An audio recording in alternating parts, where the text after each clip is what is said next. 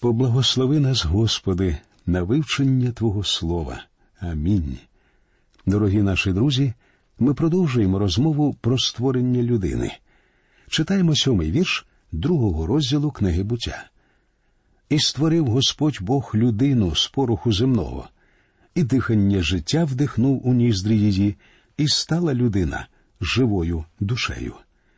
Саме так і з'явилася на землі людина. І знову ми бачимо, що Бог нам сказав про це не так уже й багато. Фізична людина була створена з землі.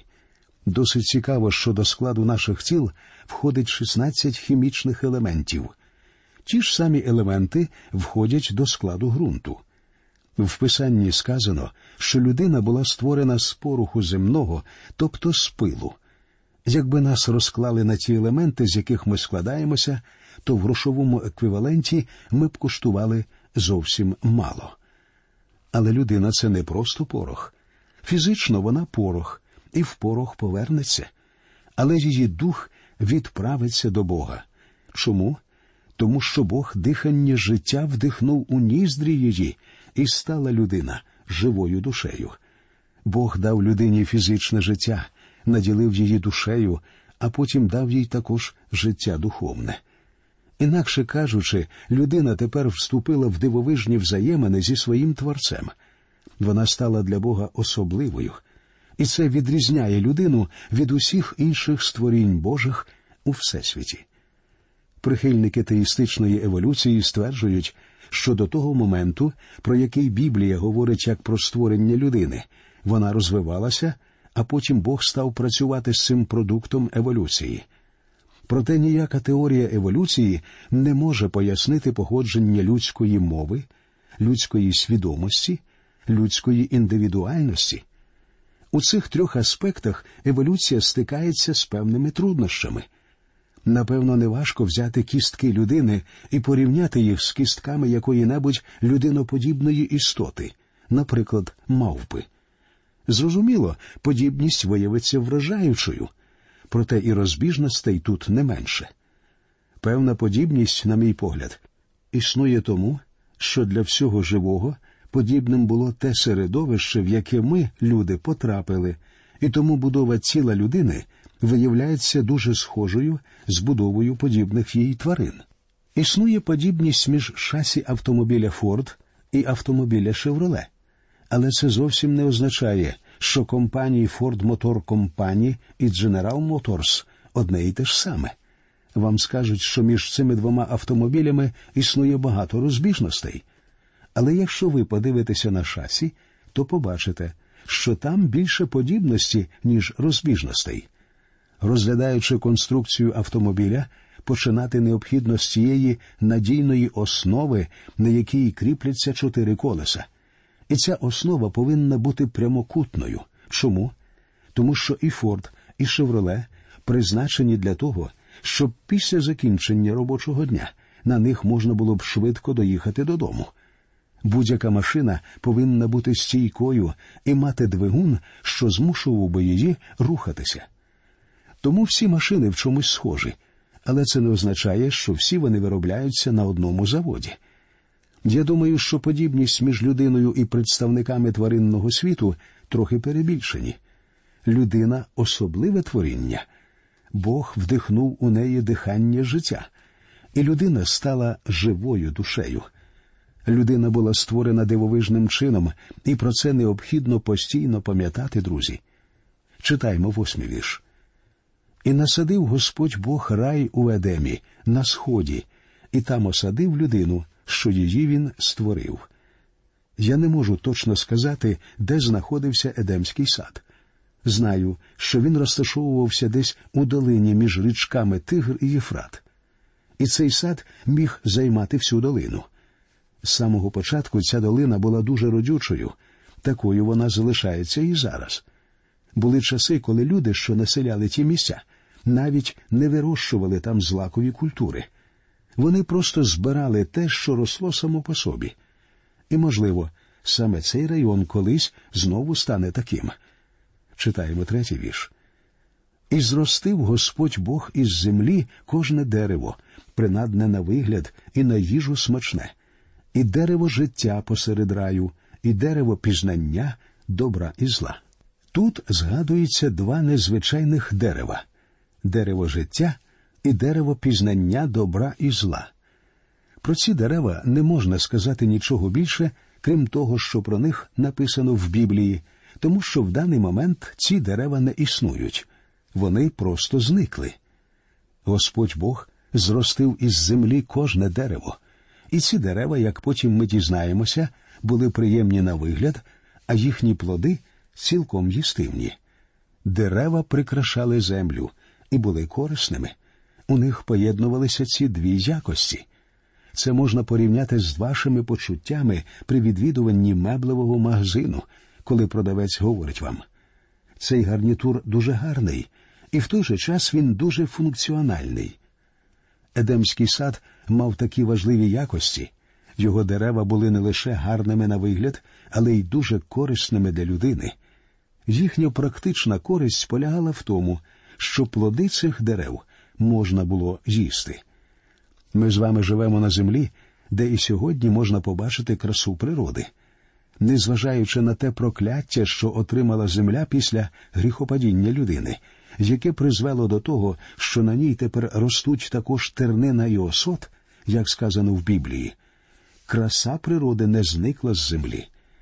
Я пригадую, як уперше відвідав містечко під назвою Гана у районі Гавайських островів. Добратися туди було нелегко, але коли ми їхали, я зрозумів, що ніколи у своєму житті не був ще в таких прекрасних місцях. Це неможливо описати словами. Ми зробили один поворот і опинилися в особливо мальовничому місці. Унизу під нами розстелявся берег, океан і виднівся невеликий мис. Навкруги були папайя, кокосові й бананові пальми, бамбук, гібіскус. А серед кокосових пальм стояла невелика церква, яку заснували тут місіонери. Нам нічого не залишалося, як захоплюватися цією красою.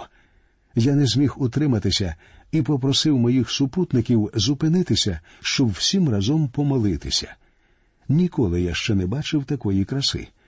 І тепер я уявляю, друзі, яким гарним був Едемський сад. Читаємо вірші з 10 по 14. І річка з Едему виходить, щоб поїти рай, і звідти розділяється і стає чотирма початками.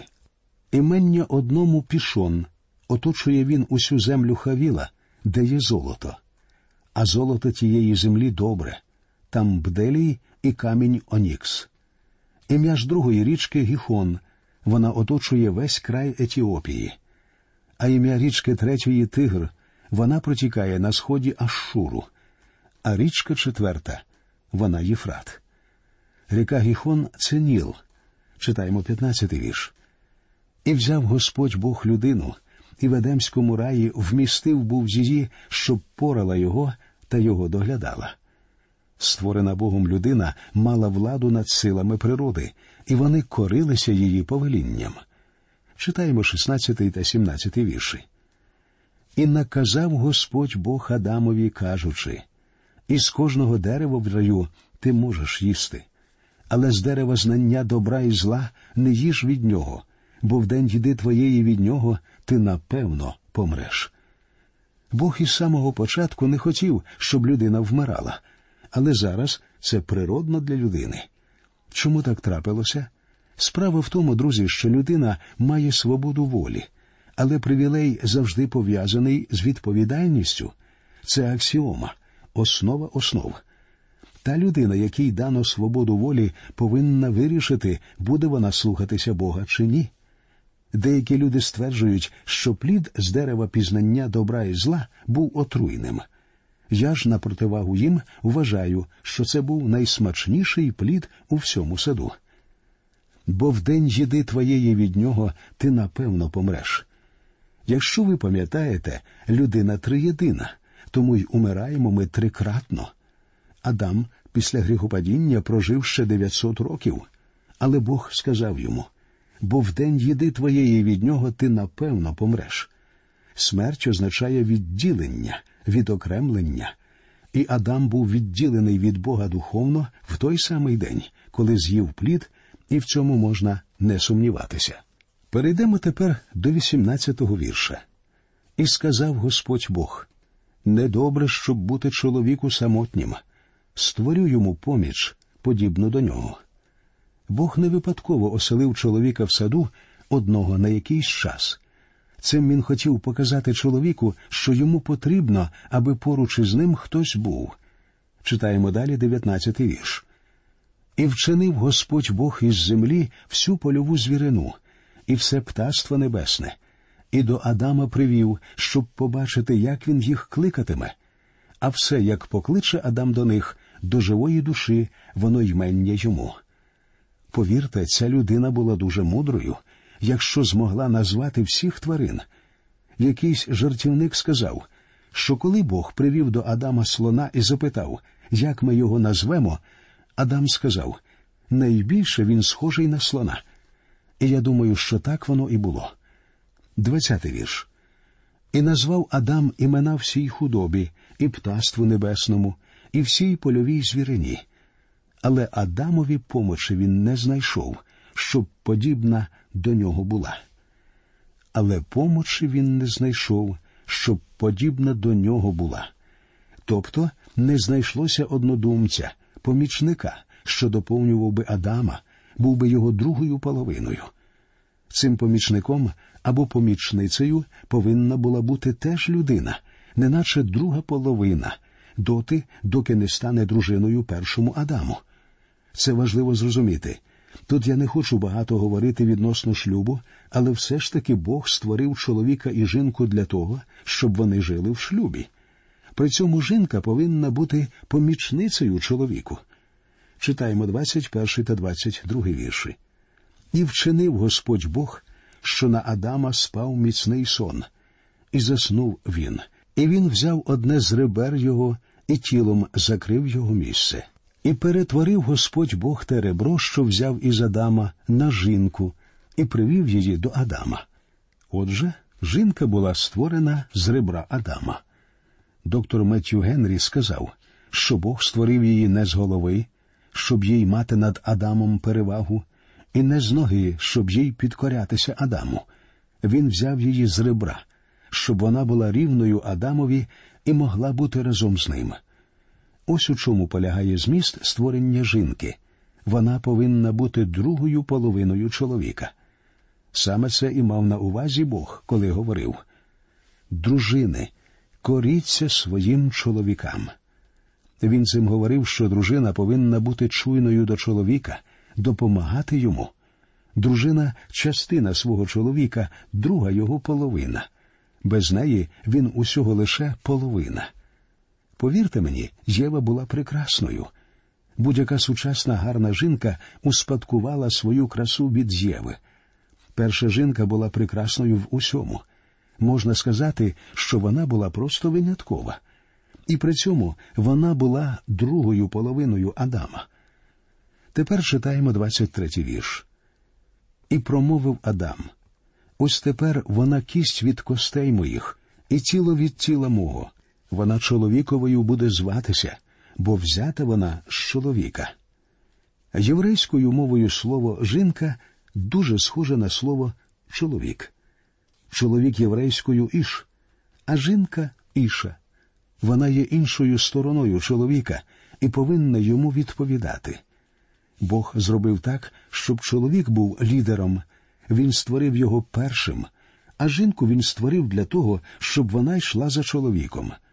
Чоловік більш агресивний, Бог створив його таким навіть фізично, а жінка більш чуйна. Не говоріть мені, що дружина повинна любити свого чоловіка. Бог цього не говорить. Бог говорить, що вона повинна бути чуйною до свого чоловіка. Якщо чоловік говорить дружині Я кохаю тебе, то й вона повинна говорити у відповідь Я кохаю тебе. Коли який-небудь чоловік скаржиться мені, моя дружина не відповідає взаємністю на мої почуття, це може означати лише одне він не є тим чоловіком, яким повинен бути. Якби він був справжнім чоловіком, вона б адекватно відповідала на його почуття, тому що він покликаний бути лідером. Читаємо 24-й вірш. Покине тому чоловік свого батька та матір свою, та й пристане до жінки своєї, і стануть вони одним тілом. Інакше кажучи, чоловік тепер є суб'єктом своєї дружини в тому розумінні, що відповідає за неї, і тепер уже не знаходиться в залежності ні від свого батька, ні матері. 25 вірш. І були вони нагі обоє, Адам та жінка його, і вони не соромились. Можна впевнено сказати, що це найпрекрасніше оповідання про створення чоловіка і жінки. Тут ми бачимо пару, яку Бог створив для спільного життя. Бог дав людям певні принципи, за якими вони повинні жити, і один із цих принципів шлюб. У сучасному світі багато з людей намагаються взяти під сумнів важливість шлюбу. Позриваємо ми їхні кайдани і поскидаємо із себе їхні пута, говорять вони. Псалом 2, 3 вірш. Що ж намагається сьогодні зробити людина? Вона фактично намагається позбутися Бога, оскільки саме Бог установив шлюб. Створення жінки було непрямим, оскільки Бог створив її з ребра чоловіка, показавши, що вона є його невід'ємною частиною.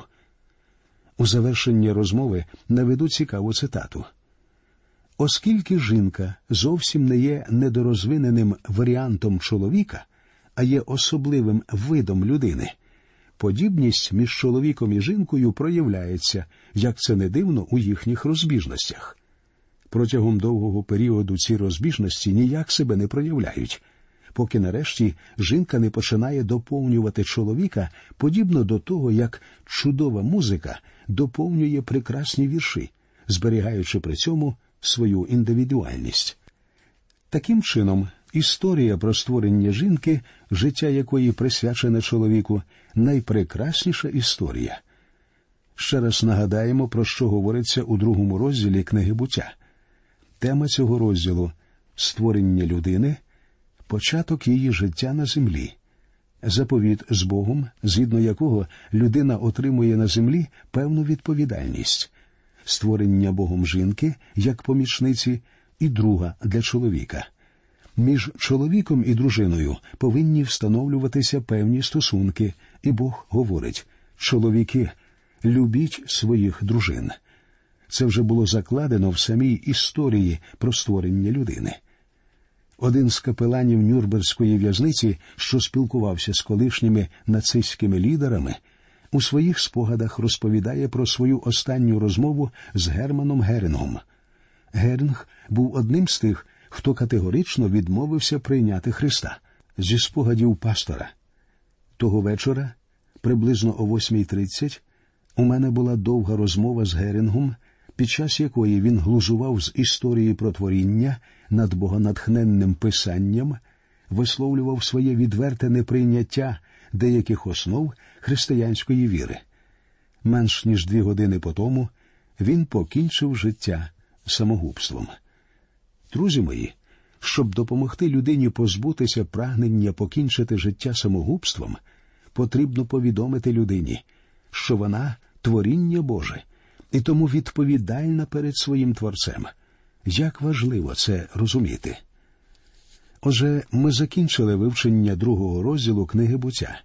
Ми побачили, у чому полягає подібність людини з Богом. Ми дізналися про поклоніння Всевишньому, про взаємне спілкування творіння зі своїм творцем, про служіння і вірність людини Богові. Ми бачили, що владу та й саме життя дав людині Бог, і тому вони повинні бути присвячені Богові. І тому наші передачі носять напрямок духовного виховання і духовного свідчення людям про нашого Господа і любого Спаса Ісуса Христа, який помер за нас на Голговському Христі, який воскрес для нашого виправдання, щоб, віруючи в нього, ми мали життя вічне. Нехай наше свідчення, нехай наші радіопередачі допоможуть вам, дорогі радіослухачі, наблизитися до Бога і прийняти Його в своє серце і в своє життя. Тому що Писання каже віруючий в Сина Божого має життя вічне, а невіруючий не має життя, але гнів Божий перебуває на ньому. Послухайте цю Божу істину і прийміть любов Божу у ваше серце. До нових зустрічей в ефірі. Нехай Господь рясно благословить усіх вас.